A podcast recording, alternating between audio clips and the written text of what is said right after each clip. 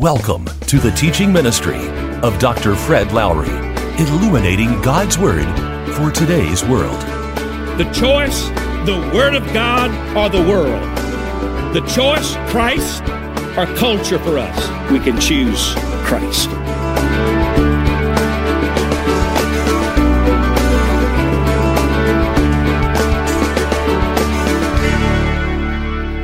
Okay, I've got a lot I wanted to share with you this morning, so instead of a watch, I've got a calendar. Just realized that watch isn't right anyway, as it's a different time. But so I, you know, it's just going to be hard to do what I would like to do in this service. So I want you to just listen quickly and just uh, focus on God, not me, and uh, listen to what God says to your heart. In three weeks, we have talked about, this is our third week, we talked about where we are in America. We are a train running 90 miles an hour in the wrong direction.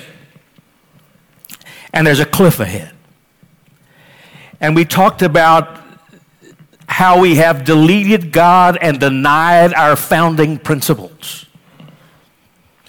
how that we actually now desire in this country a secular society, a no God society.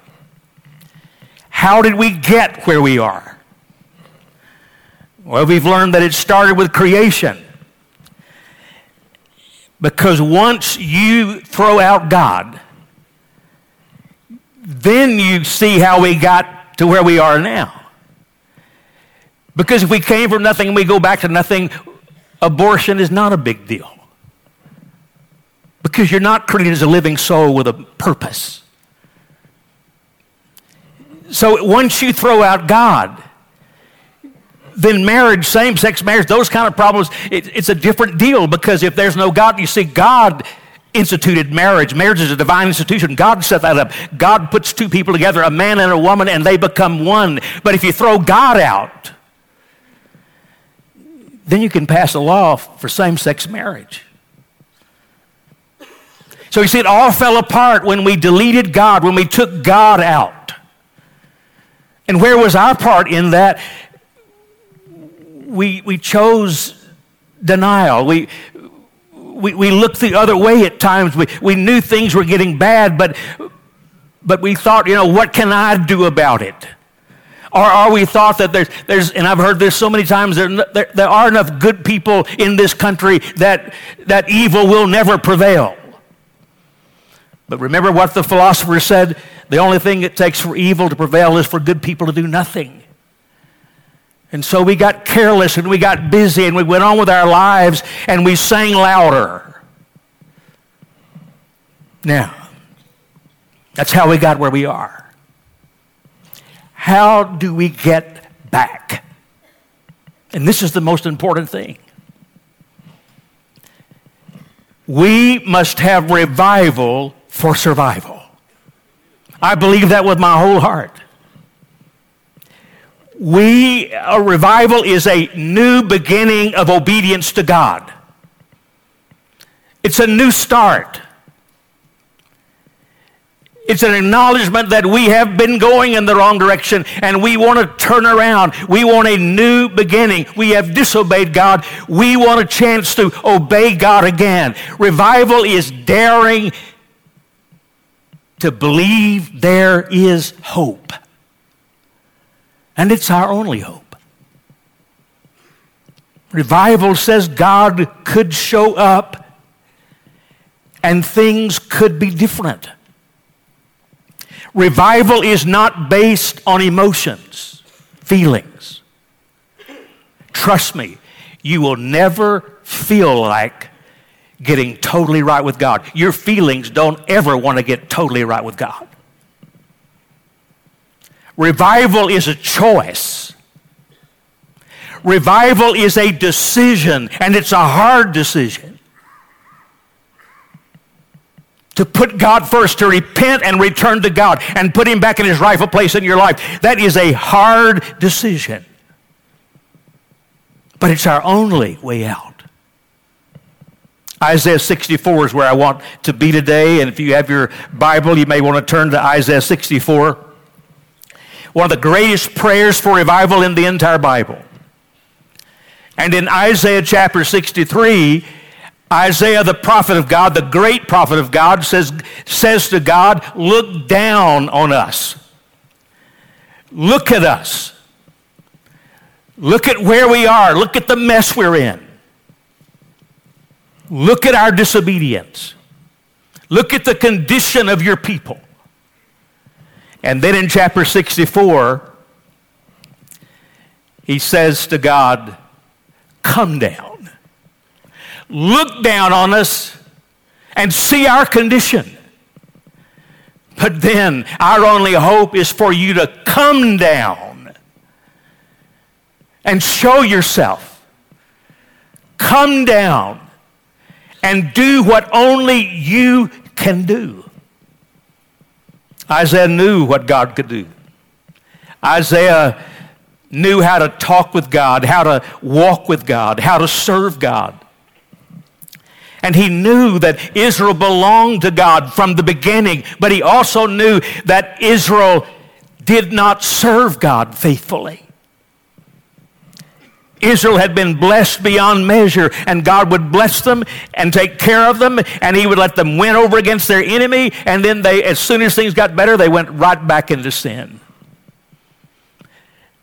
And then God would raise up someone to lead them back out and get them back where they needed to be or do some miracle for them. And then they would get back right with God and then they would go back into disobedience and sin. And they did that over and over and over. And that's a lot like we are in this country. Is that things get tough and we get with God, and then as soon as things get a little better, we get away from God again.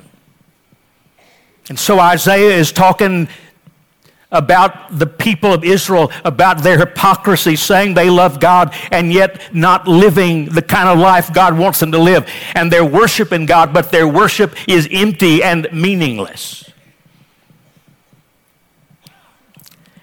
And Isaiah wants to see revival.